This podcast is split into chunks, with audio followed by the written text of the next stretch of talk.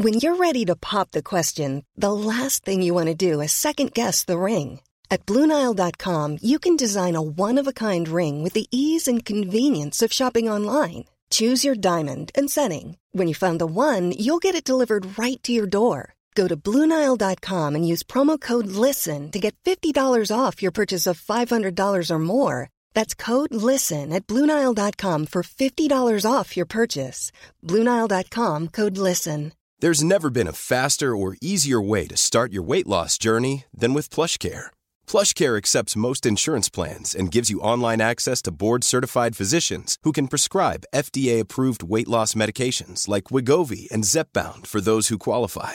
Take charge of your health and speak with a board-certified physician about a weight loss plan that's right for you. Get started today at plushcare.com slash weight loss. That's plushcare.com slash weight loss. plushcare.com slash weight loss.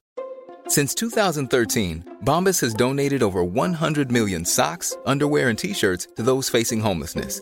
If we counted those on air, this ad would last over 1,157 days. But if we counted the time it takes to make a donation possible, it would take just a few clicks. Because every time you make a purchase, Bombas donates an item to someone who needs it. Go to bombas.com slash ACAST and use code ACAST for 20% off your first purchase. That's bombas.com slash ACAST, code ACAST.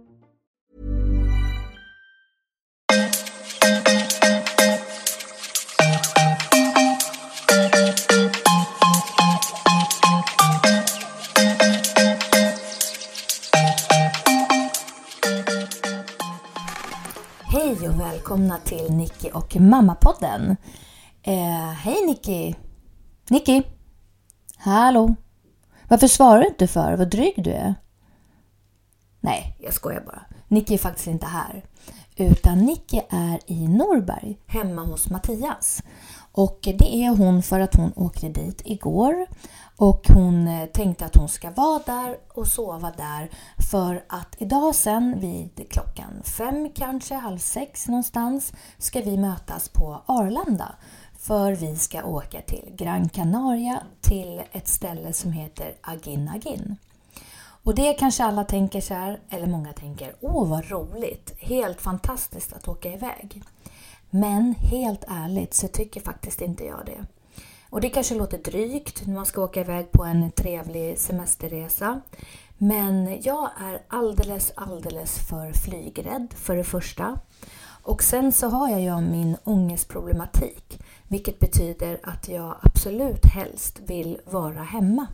Jag vi älskar att vara här på Ekerö och eh, sitta här ute på udden i eh, vårat hus. Och jag vill gärna inte åka iväg någonstans faktiskt. Men jag känner att det är jätteviktigt för min lilla son framförallt, Elvis som är 10 år. Han vill så gärna att vi ska åka. Och vi har ju bokat resan egentligen redan för ett år sedan faktiskt. Men för ett år sedan i april så var det någonting, jag var sjuk med någonting så att vi kunde inte åka. Vi sköt upp resan till november och då skulle jag egentligen åkt även med min mamma och pappa för min mamma fyllde 70 år i november. Men jag hade ju oklar feber och mådde dåligt så att vi fick skjuta upp resan en gång till och då sköt vi upp den nu då till april. Så i ett års tid har vi försökt att komma iväg men inte lyckats. Och nu känner jag att jag kan inte avboka en gång till. Så vi måste iväg. Måste iväg för familjen, för deras skull. Och jag får väl helt enkelt, om det är så att jag mår dåligt eller blir sjuk, så får jag väl vara det på Gran Canaria istället för att vara sjuk här hemma. Jag måste någonstans försöka i alla fall att gå emot mina rädslor och släppa taget för att det är någon form av kontrollkänsla tror jag som jag gärna vill ha över situationer och så här att om man ska resa, men jag vill veta liksom redan innan så här, ja men hur då, hur många timmar? Och hur kommer jag må på planet? Eller när man landar, vad händer sen? Och hotellet och bla bla bla, alltså sådär. Nu kommer vi i och för sig åka till ett hotell som vi har varit vid tidigare. Så att jag känner till platsen, vilket gör att det känns lite tryggare i alla fall. Ja, mer eller mindre alltid varit flygrädd. Jag tror att det började riktigt ordentligt när jag var 17-18 år sådär. Så åkte vi med ett eh, stort gäng, ett kompisgäng då, då till någonstans. Vart åkte vi? Jag kommer inte ens ihåg var vi åkte. Det måste ha varit såhär... Eh, Cypern. Jag tror det var Cypern. Men jag är inte säker. Något partyställe liksom. Och jag var så här jättetaggad innan. Det, min pojkvän var med och vi kanske var så 10-15 personer. Det var jättemånga andra liksom från området som skulle åka och som vi visste var där nere liksom. Så det kändes jättespännande och jättekul och sådär. Så kom vi ner och det var stort för mig att åka liksom hemifrån och utan föräldrarna och så vidare. Jag har nog varit en ganska, om, eller varit en ganska omogen tonåring på det sättet tror jag. Inte så självständig sådär. Så för mig var det väldigt stort att åka själv, även fast jag var 17 och skulle fylla 18 liksom. Men vi åkte och eh, efter bara så en, två, tre dagar så blev jag jättesjuk. Och jag tror att det var magsjuk och bara kräktes och kräktes och kunde inte behålla något och sådär. Så jag låg liksom ensam på rummet och de andra var ute och festade. Och jag upplevde det som så fruktansvärt. Eh, att vara ensam i ett annat land, känna sig övergiven, utlämnad, liten och sådär. Men jag kommer ihåg att jag hamnade på sjukhus och jag var så dålig, låg där med dropp. De fattade ingenting. De kunde inte liksom engelska. Det kändes ofräscht. Vi kunde inte kommunicera. Och det kändes så som att när läkaren kom in i rummet så kändes det som att han hade typ så här verktygslåda med så här hammare, skruvmejsel typ och bara nu ska vi göra en undersökning. Det var inte så, men det var upplevelsen i alla fall. Det kändes väldigt beige liksom. Så att jag fick i alla fall en ny resa eh, bokad hem. Så att istället för att vara borta två veckor så var jag borta sammanlagt en vecka. Från början hade de pratat om att sätta mig på ett SOS-plan, liksom. SOS-plan, ja, eh, liksom akutplan hem. Men så blev det inte, utan ett vanligt plan som jag fick sätta mig ensam från alla polare och hela gänget och eh, åka hem. Och det var jättehemskt. Det var bara, jag bara längtade hem och det var så skönt när jag kom hem. Jag tänkte jag ska aldrig mer åka iväg och efter det här så var jag nog sjuk i flera månader. De gjorde massor med undersökningar och jag fick göra såna här avföringsprover och sånt där eftersom det var just magen som krånglade så mycket och att jag spydde och inte fick behålla något. Jag gick ner massor i vikt och nej, jag mådde verkligen skit flera månader och jag kommer ihåg att även där började jag utveckla ångest. Inte helt och hållet, men lite grann. Det var väl så lite smakprov på hur ångest kan vara eftersom jag var orolig för vad det var som gjorde mig dålig liksom. Och just den där att man blev dålig i ett annat land, kände sig ensam och liten och bara ville hem till mamma och pappa liksom. Men sen så blev jag ju frisk från det där. Så att, och det, men jag kan tänka mig att det är sånt som kanske ligger i grunden. Alltså det för min flygrädsla som jag har även idag. Och jag har flygit ett par gånger. Absolut så har jag varit utomlands några gånger. Men jag gör det inte gärna. Jag tycker det är jobbigt. Och det är egentligen inte hela det handlar egentligen inte bara om själva flygresan, att jag tror att planet ska störta eller något sånt. Utan det handlar om att sitta instängd och inte ha någon kontroll och att tänk om jag börjar må jättedåligt och eh, ja, men typ ska kräkas på planet då eller och massa sånt där, sådana rädslor. Lite fobi liksom för att vara bland massa människor och, och må dåligt ju mer jag tänker på det, desto jobbigare tycker jag det är. Och den här natten till exempel, när jag vaknar, jag har varit svettig och legat och svettats och så här, undermedveten oro liksom. Men jag försöker att ändra tankarna. Jag försöker att vara så här, äh, acceptera det du inte kan förändra och mod att förändra det du kan och förstånd att inse skillnaden. Det är ju sinnesrobönen och jag bara älskar den. Men det är ju någonstans så är det så rätt okej, okay, nu har jag bestämt mig för att jag ska åka till Gran Canaria. Jag kan ju inte hoppa av nu, jag kan ju inte skita i familjen liksom. Okej, okay, då måste jag ju acceptera det. Jag kan ju inte förändra det här. Så att då får jag ju gå på planet. Och, och vad som än händer på planet, kan jag förändra det? Nej, jag måste acceptera det som sker. Jag kan bara ha mod att förändra det jag kan. Och vad är det då? Jo, men det går emot mina rädslor, det kan jag göra och verkligen se till att göra det här till en jättebra resa. Så jag måste verkligen mentalt hålla på och försöka förbereda mig. Men den här podden ska ju faktiskt inte handla om min flygrädsla. Det var ju inte det som var liksom huvudsyftet faktiskt. Utan jag tänkte att jag ska prata om min diabetes. Och då är det lite så här att jag tänker att jag ska berätta lite om hur det var när den upptäcktes och eh, hur jag fick reda på att jag hade fått diabetes och hur, du, hur det kändes och sådär. Och då var det så att jag hade ganska nyligen fyllt 30 år och eh, hade haft en 30-årsfest och kände liksom att det var en bra liksom, punkt i mitt liv. Men jag vet att det som var mindre bra var att jag hade börjat eh, plugga och eh, börjat plugga till socionom. Och um, det var ju på universitetet och innan det så hade jag pluggat på komvux i två och ett halvt år för att läsa upp alla betyg. För man behöver ha så höga betyg i, i genomsnitt för att komma in på universitetet till socionomlinjen. Så det, jag slet som ett djur för det här. Jag verkligen kämpade. För, och i samma veva så hade jag ju blivit ensamstående med Elton och Nicky. Så jag bodde själv med två små blöjbarn, eh, var ensamstående då, då helt och hållet hade inget jobb eller någonting så, utan pluggade. Jag jobbade extra då med naglar för att få det att gå runt liksom, så jag kunde köpa blöjor och, och välling och mat och så. Men det var väldigt, väldigt tuff period när jag fyllde 30 där. Jag tänkte i min värld att eh, det är inte konstigt att jag är trött och att jag håller på att somnar liksom på väg till föreläsningarna på universitetet och satt i bilen och liksom nickade till nästan. Jag tänkte bara, men shit, jag måste ju äta godis, jag måste ha socker för att vakna till. Så jag stannade bilen vid mackar och handlade godis och satte bilen och tryckte i mig godis och drack mycket. Var törstig liksom och sen gick jag på en föreläsning och satt och somnade på föreläsningen och hem, la mig ofta och vilade när jag kom hem från skolan innan liksom man skulle köra igång med barnen och hämta från dagis och laga mat och allt det där liksom så, leka med dem. Så att jag tänkte det är inte så konstigt liksom, nyskild och har varit med om mycket, att man är trött. Det var väl som någon så här utbrändhet och just två små blöjbarn, det är jättetufft liksom. Sen plugga på det och jobba med naglar på det liksom. Så att för mig föll det sig ganska naturligt egentligen.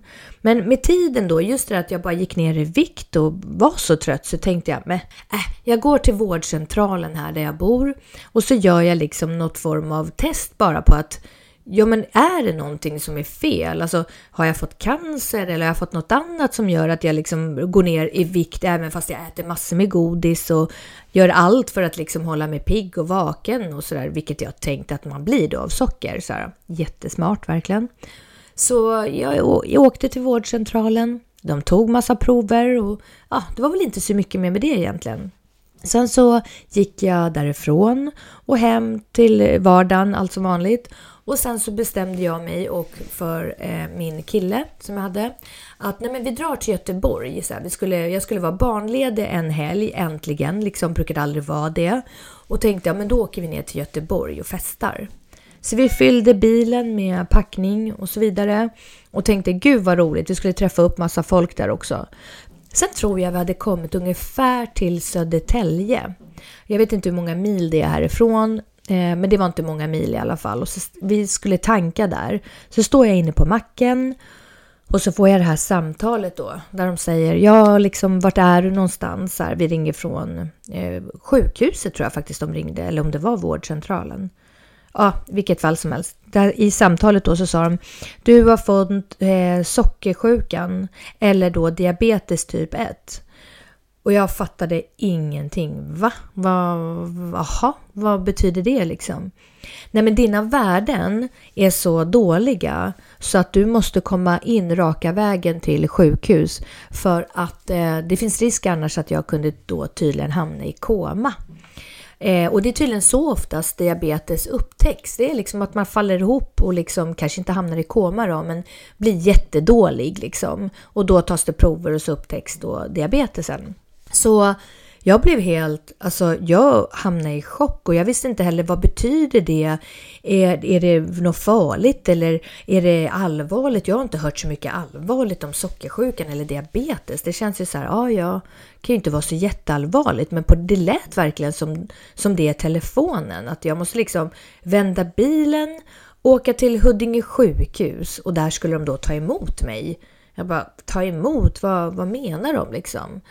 Men sen när det liksom på väg till Huddinge, för vi vänder bilen och åker till Huddinge, då börjar det här liksom sjunka in. Så liksom helvete, diabetes typ 1, en kronisk sjukdom. vad innebär det nu? Och för sprutor eller, nej men gud, jag, jag förstår inte. Kommer fram till eh, Huddinge sjukhus och där står det då flera i personalen och väntar på mig. Som alltså läkare, sköterskor, eh, i, typ i, i dörren kändes som, tog emot mig som att det var något så akut verkligen. Och där och då, då kom jag ihåg att jag kände mig verkligen sjuk. Vad är det här liksom? Är jag döende liksom? Vad händer? Så de tog in mig på en avdelning och sen så kom det då läkare som satte sig och pratade med mig och så sa de då att Nej, men, vi har tagit eh, de här proverna vilket visar då att du har diabetes. Vi är väldigt förvånade över att du skulle ha typ 1 diabetes. Dels för att du är eh, 30 år och dels för att eh, du är så smal och så. Vi tänker, är det, är, är, är det typ 1 diabetes du har eller typ 2 eller vad har du för diabetes? Äh, de fick inte ihop det liksom. Nähä, och så, här, så de skulle ta en massa nya prover och, och testa vidare liksom. Men jag var kvar på sjukhuset i fyra, fem dagar och det konstaterades att det var typ 1 jag hade och jag hade då något som hette LADA-effekten. Eh, om det är late adult, något sånt. Och då är det tydligen så att man har en liten produktion egen insulin i början och sen minskar det ner då, då. alltså den dör ut kanske inom ett år eller något sånt där. Så är någonting som jag verkligen minns, det är dels att hur jag fick börja lära mig på sjukhuset att ta sprutor. Och att det kändes så konstigt, för jag hade verkligen varit spruträdd. Liksom bara tanken på att ta den där kanylen eller den här sprutan, fylla den med insulin och sen bara in i min hud. Alltså bara den där känslan att du trycker in den själv. Det är en sak att du sitter på en blodprovtagning och du liksom sätter fram din arm och nästan tittar bort. Eller om du vill kan du titta bort. Och sen bara tjuff, de gör liksom det här trycket, de trycker till så här fort går det. Men nu ska jag sitta med den här och liksom ett, två, tre, tryck. Bara, nej, liksom, det tar emot. Så armen vill inte trycka in nålen. Det känns fel att trycka in en nål i sin egna kropp. Det går liksom inte. Så jag kommer ihåg att man satt där och ett, två, tre, tryck. Nej, vänta, vänta. Ett, två, okej. Ja, och så gjorde man det. Då kände jag mig jätteduktig. Jag klarade att ta en spruta. Och sen såklart så blev det ju en vana. Det var ju inte alls så farligt att ta spruta. Jag kände mig nästan lite stolt sen när jag kunde göra det själv. Att jag vågade och klarade det och så. Sen eh, innan jag skulle åka hem då eller bli utskriven så kom det en läkare till mig och satt och pratade och sådär. Hon berättade om det här hur viktigt det är att försöka hålla blodsockret bra på bra nivåer och så. Eh, och så pratade hon om följdsjukdomar och sådär. Jag tänkte, ha följdsjukdomar? Men hon sa, vet du vad? Ta det lugnt. Det är ungefär 10-15 år innan följdsjukdomarna kommer, så du behöver inte vara orolig nu liksom. Ja, det var jättetryggande att höra det. Liksom. Det känns jättelångt fram om någon säger om 10 år. Liksom. Sen då så kommer jag ihåg att eh, jag eh, i början så var jag väldigt, väldigt trött. Jag tyckte det var jättejobbigt när jag kom hem och så här med maten och man skulle ta en spruta innan maten och man skulle ta ett blodprov på morgonen när man vaknade. Man skulle ta två timmar innan lunch, man skulle ta två timmar efter lunch, två timmar innan middag, två timmar efter middag, innan man la sig. Alltså ta massor med så olika blod prover för att blodtester för att se vad jag låg i, i, i blodprov, vad jag hade för eh, blodsocker. Och eh, det var det man sen skulle styra insulinet efter, blodsockret hela tiden. Så att jag stack ju mig jättemycket i fingrarna och det var nästan det jobbigaste för jag kommer ihåg att jag blev så öm i fingertopparna. Det gjorde så ont men det bara dyck, den här nålen som åker ner och kändes som den åkte ner i skelettet liksom och vände så att man fick dra ut den typ. Men eh, till slut lär man sig ju det också. Jag har utvecklat lite sån här hårdare hud på fingertopparna, inte på pekfingret. För att jag hörde att man får inte ta blodtesterna eh, eller kolla blodsockret via pekfingret. För skulle det vara så att man blir blind, då måste man ha pekfingret, liksom den här fingertoppskänslan eh, där ute på pekfingret, den måste finnas kvar så att man kan lära sig att läsa blindskrift. Det fick jag höra. Så att därför har jag alltid tagit i de andra fingrarna förutom i då pekfingret. Sen eh, kommer jag ihåg att eh, jag var väldigt ska man säga, inte nonchalant, men hade väl svårt att acceptera diabetesen de första åren. Så jag tyckte liksom, jag är 30 år, jag är i en liksom bra ålder, jag eh, börjar bli gammal så att jag vill ändå passa på nu och liksom eh, äta vad jag vill och göra vad jag vill och inte behöva liksom styras av eh, sockersjukan. Så jag skötte nog inte min diabetes jättebra. Okej, okay, det gjorde jag förresten första halvåret typ. Då var det så här perfekt liksom skötte man det. Men sen blev jag slarvigare och slarvigare och släppte mer och mer liksom så här, äh, skitsamma liksom.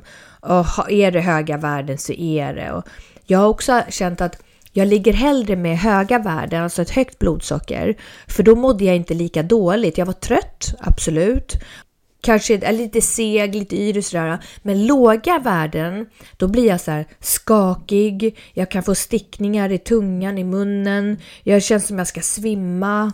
Man får liksom nästan panik, det kan nästan så svartna för ögonen, yrsel, fall, att få fall eller låga blodsockervärden, det, det kan verkligen vara vidrigt har det varit för mig då. Jätteläskigt och då vill man kompensera de här fallen för att jag måste ju då få i mig socker ganska fort om jag får låga värden. Och i, istället för att äta Dextrosol, det har jag gjort många gånger, men man bara spyr på det till slut. Det är äckligt liksom att bara stoppa i munnen. Då blev det att ja, men jag kompenserar det med, med lite godis eller med någon kaka eller man passar på så här. Nu kan jag ju äta lite socker för jag har ju låga värden. Då, då får jag ju göra det. Så att eh, det, är att det blev som en jojo liksom på något sätt. Att jag får fall, äter godis, får höga värden, tar insulin, får fall igen, äter någonting annat med socker, får höga värden och så håller det på sådär. Jag har haft extremt svängande blodsocker under de här åren då. Nu ska jag ju fylla 46 här om några dagar, vilket betyder då att jag har haft diabetes i 16 år. Och där har vi då ett dilemma. Och det är ju då att Läkaren satt ju faktiskt bredvid mig i sängen och sa att det är först om 10 till 15 år som följdsjukdomarna kommer. Och nu är vi ju där. Nu har det ju faktiskt gått 16 år och det här har legat undermedvetet i mig. Så då har ju då en, en rädsla skapats då att jag faktiskt är i det skedet att jag kan börja få massa följdsjukdomar. Och det är liksom allt. Det är så hjärta, kärl, njurar, lever, ögon, eh, fötterna, problem med dem. Alltså väldigt mycket problem som den här diabetesen orsakar.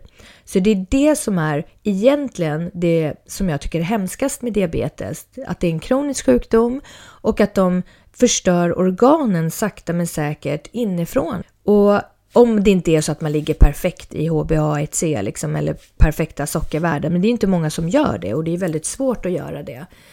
Men det, det var allt det här negativa, liksom, eller vad man ska säga. Och just det där också som att jag har haft väldigt, väldigt mycket problem på nätterna.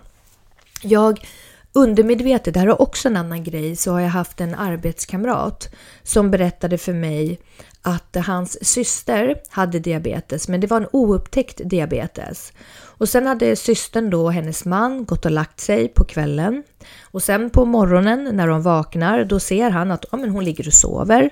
Så att han går till jobbet som vanligt. Men när han kommer hem, då ligger hon fortfarande i sängen då och sover. Men det var ju inte så, utan hon hade då tydligen drabbats av diabetes, en oupptäckt typ 1 då, då Eh, och under natten då så hade hon hamnat i koma. Och eh, eftersom det blir så många timmar som man ligger i koma, då kan man ju dö liksom. Och det gjorde hon, hon dog. Och ja, han sa inte den här historien för att skrämma mig, utan han bara berättade vad han hade varit med om och så. Att det var väldigt obagligt, så han förstod det här med att det är läskigt med nätterna. Men som sagt, det var, det var ju en oupptäckt diabetes. Så att det var ju liksom, ja, hon kunde ju verkligen inte Mom deserves the best, and there's no better place to shop for Mother's Day than Whole Foods Market. They're your destination for unbeatable savings, from premium gifts to show-stopping flowers and irresistible desserts. Start by saving 33% with Prime on all body care and candles. Then get a 15-stem bunch of tulips for just $9.99 each with Prime. Round out Mom's menu with festive rosé, irresistible berry chantilly cake, and more special treats. Come celebrate Mother's Day at Whole Foods Market. Hey, I'm Ryan Reynolds. At Mint Mobile, we like to do the opposite of what Big Wireless does. They charge you a lot we charge you a little. So naturally, when they announced they'd be raising their prices due to inflation, we decided to deflate our prices due to not hating you. That's right. We're cutting the price of Mint Unlimited from $30 a month to just $15 a month. Give it a try at mintmobile.com slash switch. $45 upfront for three months plus taxes and fees. Promo rate for new customers for limited time. Unlimited more than 40 gigabytes per month. Slows. Full terms at mintmobile.com. Many of us have those stubborn pounds that seem impossible to lose, no matter how good we eat or how hard we work out. My solution is PlushCare. PlushCare is a leading telehealth provider with doctors who are there for you day and night to partner with you in your weight loss journey. They can prescribe FDA-approved weight loss medications like Wagovi and Zepbound for those who qualify. Plus, they accept most insurance plans. To get started, visit plushcare.com slash weight loss. That's plushcare.com slash weight loss. Many of us have those stubborn pounds that seem impossible to lose, no matter how good we eat or how hard we work out. My solution is PlushCare. PlushCare is a leading telehealth provider with doctors who are there for you day and night to partner with you in your weight loss journey. They can prescribe FDA-approved weight loss medications like Wagovi and Zepbound for those who qualify. Plus, they accept most insurance plans. To get started, visit plushcare.com slash weight loss. That's plushcare.com slash weight loss. Hi, I'm Daniel, founder of Pretty Litter. Cats and cat owners deserve better than any old-fashioned litter. That's why I teamed up with scientists and veterinarians to create Pretty Litter. Its innovative crystal formula has superior odor control and weighs up to 80% less than clay litter. Pretty Litter even monitors health by changing colors to help detect early signs of potential illness. It's the world's smartest kitty litter. Go to prettylitter.com and use code ACAST for 20% off your first order and a free cat toy. Terms and conditions apply. See site for details. Göra någonting åt det, om det inte var så att hon hade haft massa symptom innan och att hon inte gick till läkaren och kollade upp det. Men i alla fall så är det ju så att undermedvetet, våran hjärna, den är så komplex. Så att när vi hör saker och vi tar till oss information på tv, nyheterna, när det är folk som berättar för oss, radio, alltså you name it, allt. Då är det så att vi tänker så här, den här all information, både negativ och positiv, men oftast är det ju väldigt negativt om man tänker så här, nyheterna på tv. Man ser det, det passerar i hjärnan och någonstans så lagras skiten. Vi kommer ihåg sånt där. Det ligger, eller vi kommer kanske inte ihåg det i minnet så, men det ligger undermedvetet på något sätt. Alltså vi går inte och tänker på det varje dag, men det ligger där och bubblar. Så jag har ju då börjat utveckla då en rädsla för att gå och lägga mig på nätterna. Då tycker jag helt plötsligt att det är jätteläskigt. Jag vill inte liksom inte vakna av eh, blodsockerfallet på natten. Att jag sover så djupt så jag inte ens märker av att jag får fall på natten. För annars brukar man vakna till av att man liksom mår dåligt. Eh, eller nu då så har man pumpar med larm och sådär. Tänk om man inte vaknar med larmet. Alltså det, det, det är osäkert på något sätt. Jag vill ju då vakna flera gånger på natten för att ta ett blodtest och se var jag ligger i blodsockret så att jag inte är för låg. Så, och det som är så konstigt med det här, det är så här att vi säger att om man ska åka till flyget och sen så ställer du klockan på klockan fem säger vi. Och eh, då kan man ju tänka så här, du har ju ställt klockan så du behöver ju inte bry dig och du ska till flyget. Så klockan ringer ju innan du ska åka. Men många gånger så vaknar man av sig självt innan klockan ringer. Det är så här, kroppen är så inställd på att man ska flyga och den vill hjälpa till eller vad det nu kan vara. Och jag brukar till och med vakna flera gånger innan jag ska iväg någonstans för att jag ligger så här spänd eller orolig och bara oj, oj, oj, liksom, jag får inte missa det här, jag måste hinna och tänker jag då. då. Och det här gör ju allting så konstigt för det betyder att jag vaknar nu, även fast jag då har en pump som ska larma liksom på nätterna, så vaknar jag i alla fall av mig själv flera gånger per natt. Eh, nu vaknar jag, med den här nya pumpen så vaknar jag faktiskt inte lika många gånger som jag gjort förut. För då kanske jag har vaknat så 8-10 gånger och det, det rubbar ju och stör ju sömnen jättemycket. Men jag har ändå, nu kanske jag vaknar fyra gånger då. Och måste titta på klockan, titta på pumpen, vad jag har för värden och sådär. Nu behöver jag i och för sig inte vakna och ta blodprover på natten. Ibland kan jag göra det och det är mer för att jag verkligen vill vara säker på att värdet stämmer. Men ofta så behöver jag bara titta på själva pumpen för där står värdet direkt. Då kan jag börja berätta att jag hade då sprutor i flera år först med insulin då, då, som jag tog i magen och sen så tog jag ett långtidsverkande insulin i benet. Och där, det gjorde man en gång har jag för mig, tog den i benet eller om det var två gånger berodde på om man delade upp dosen. Och sen annars tog jag då insulin i magen och det gjorde jag flera gånger per dag. I alla fall en, ja, fem gånger kanske. Och det, det, är då alltså frukost, lunch, mellanmål, middag, på kvällen kanske något mellanmål. Så ja, minst fem gånger i alla fall. Så man kan få till och med utveckla så små påsar eller små bollar kan man säga under huden i magen för att man sticker så mycket där så det blir som små, ja inte reservoarer men vad ska man säga? Ja men små knutor eller små bollar. Så att det är viktigt att man hela tiden försöker sticka på olika ställen så att det inte är på samma ställe hela tiden. Men det höll jag på med ett tag och sen så fick jag möjligheten att få en pump som hade slang. Det var ett jättestort steg för mig att ha, ha, pump istället för sprutor.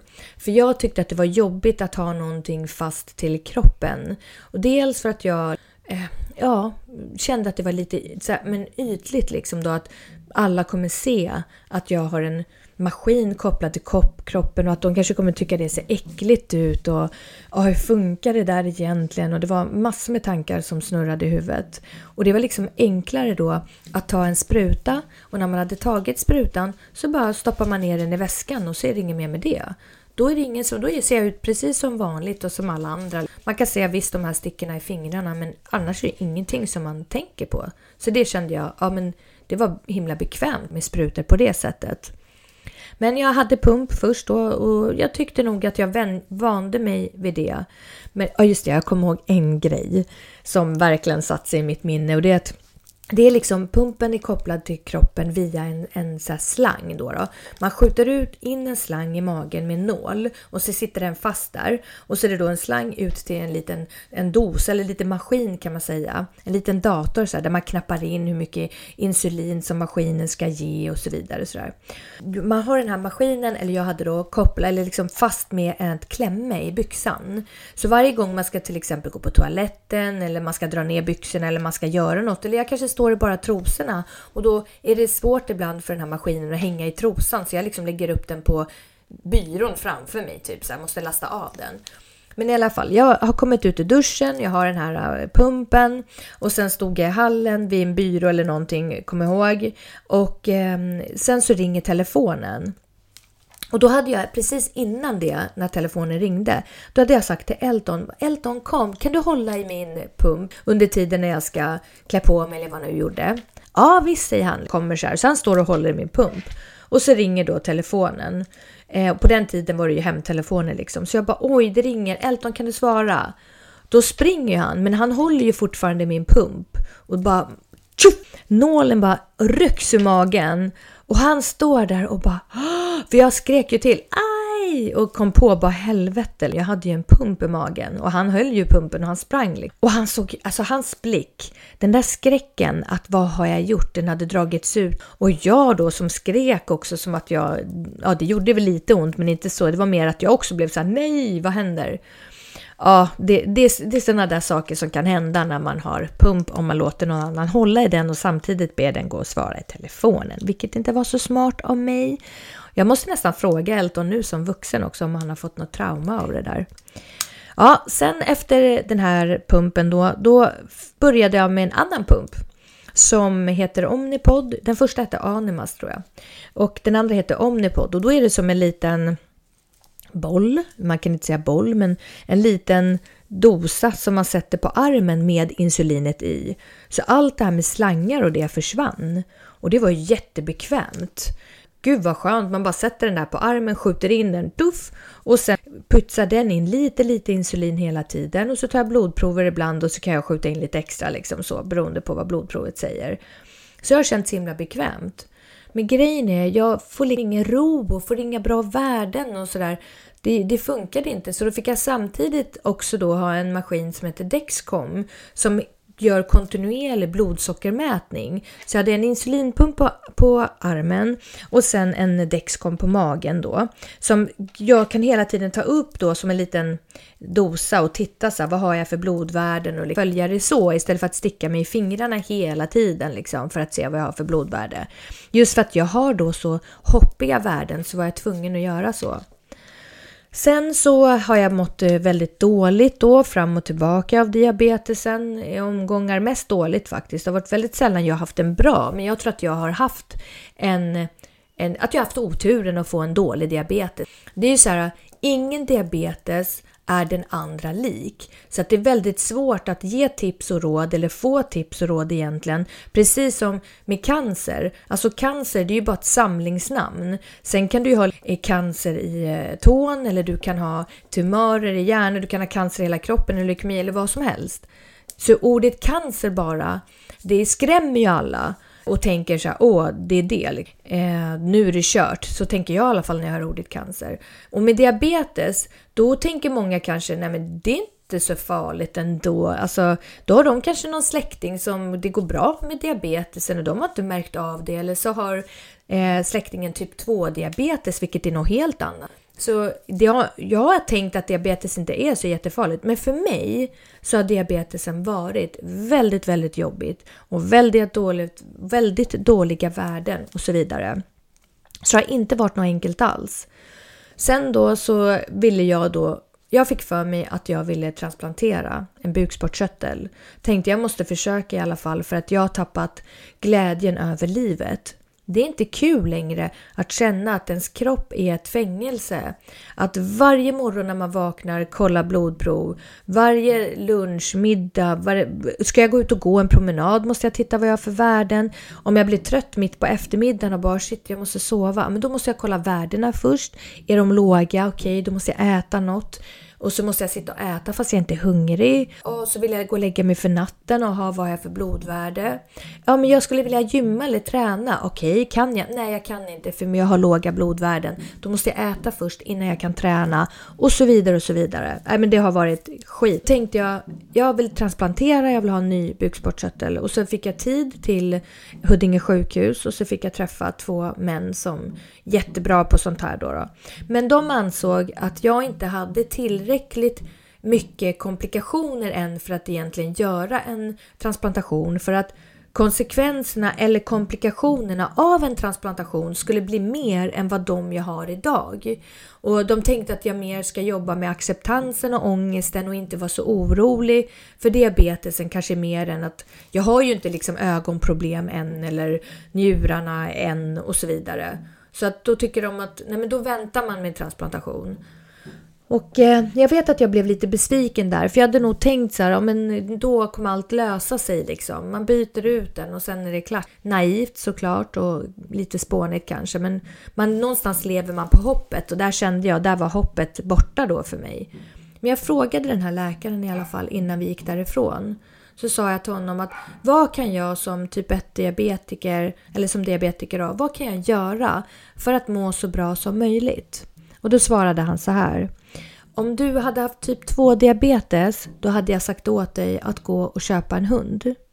Men eftersom du har typ 1 diabetes så skulle jag säga åt dig att ansöka om en pump som heter Minimed Metronic 670G för att den är i USA, den är på väg till Sverige och den skulle jag säga att man som typ 1 diabetiker har för att eh, få så bra värden som möjligt.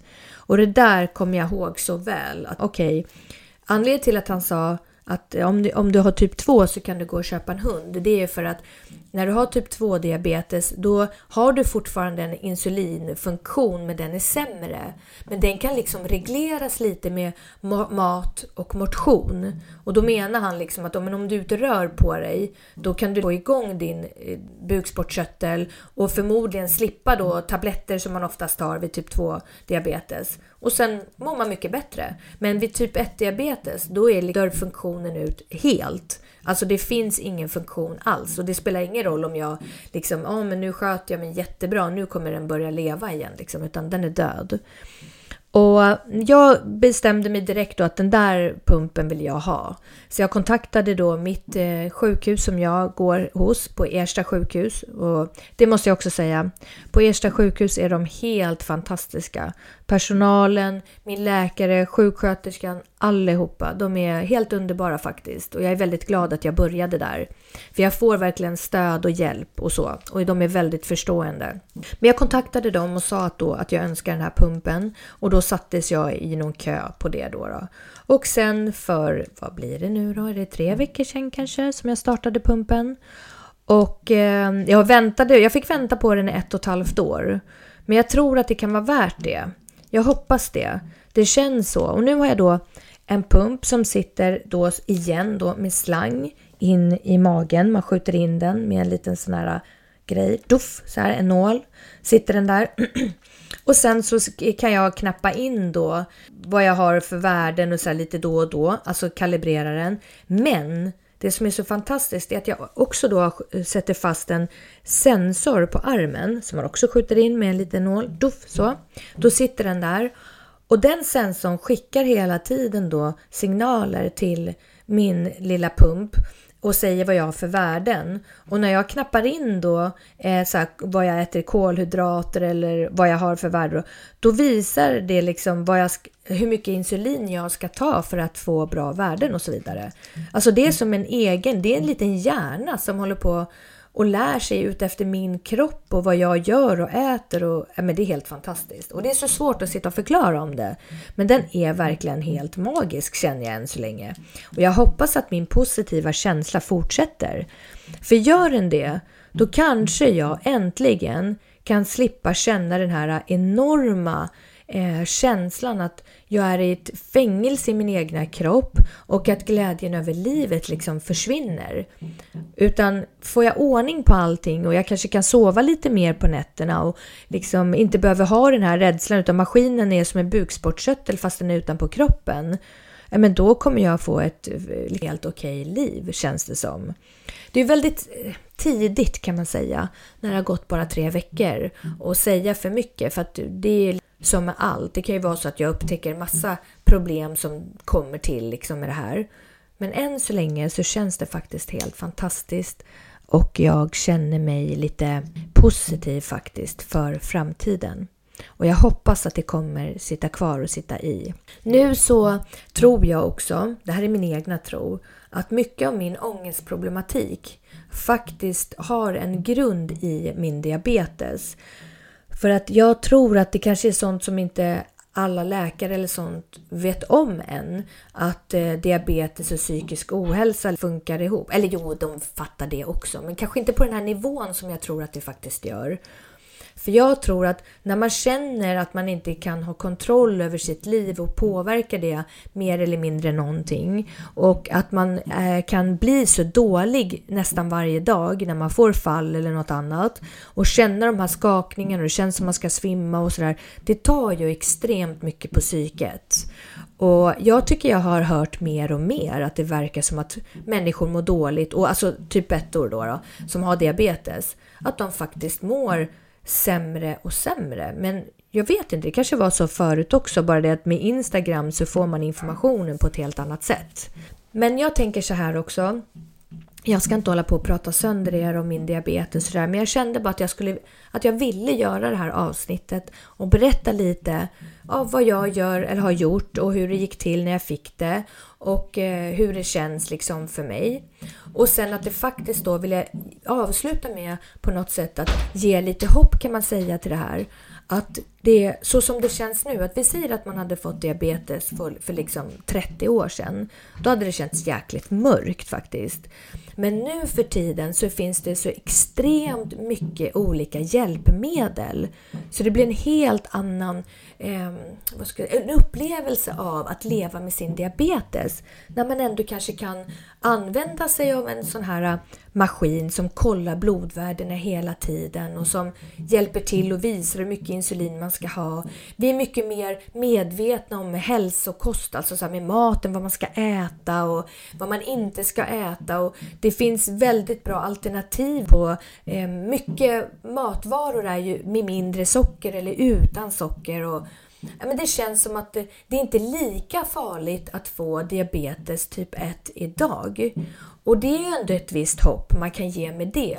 Att det finns bra hjälpmedel, du behöver inte tappa liksom hela din tro på livet och hur din framtid kommer se ut, utan det kan bli bra.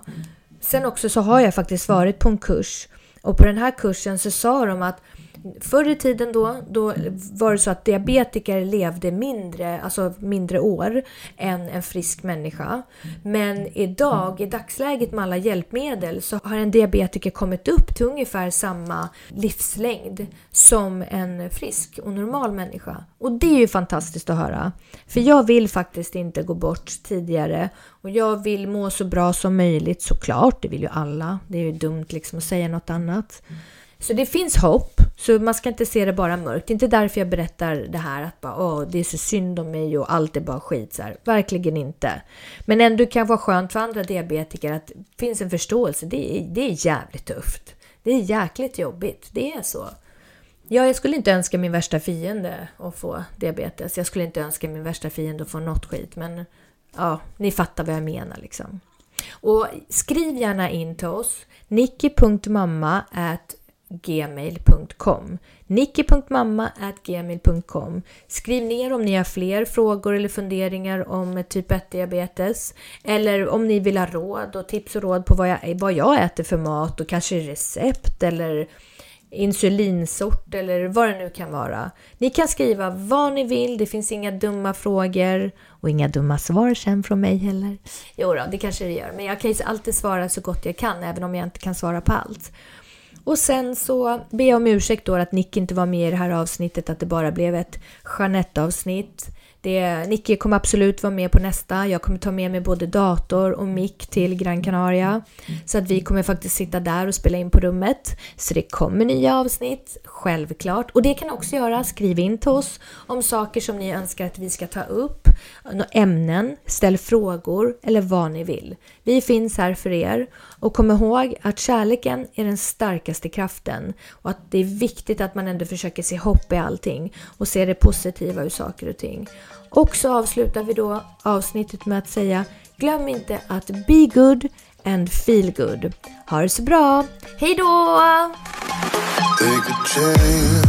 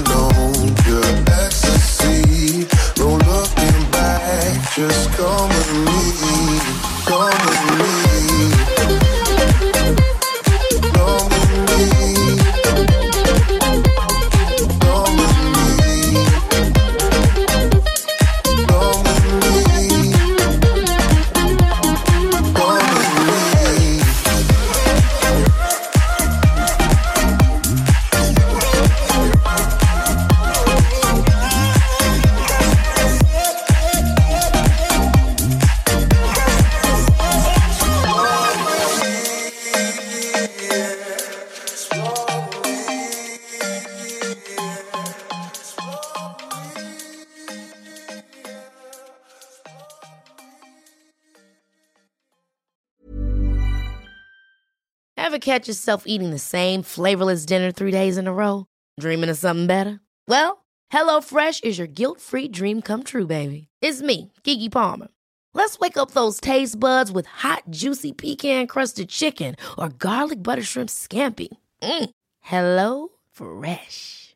Stop dreaming of all the delicious possibilities and dig in at HelloFresh.com. Let's get this dinner party started.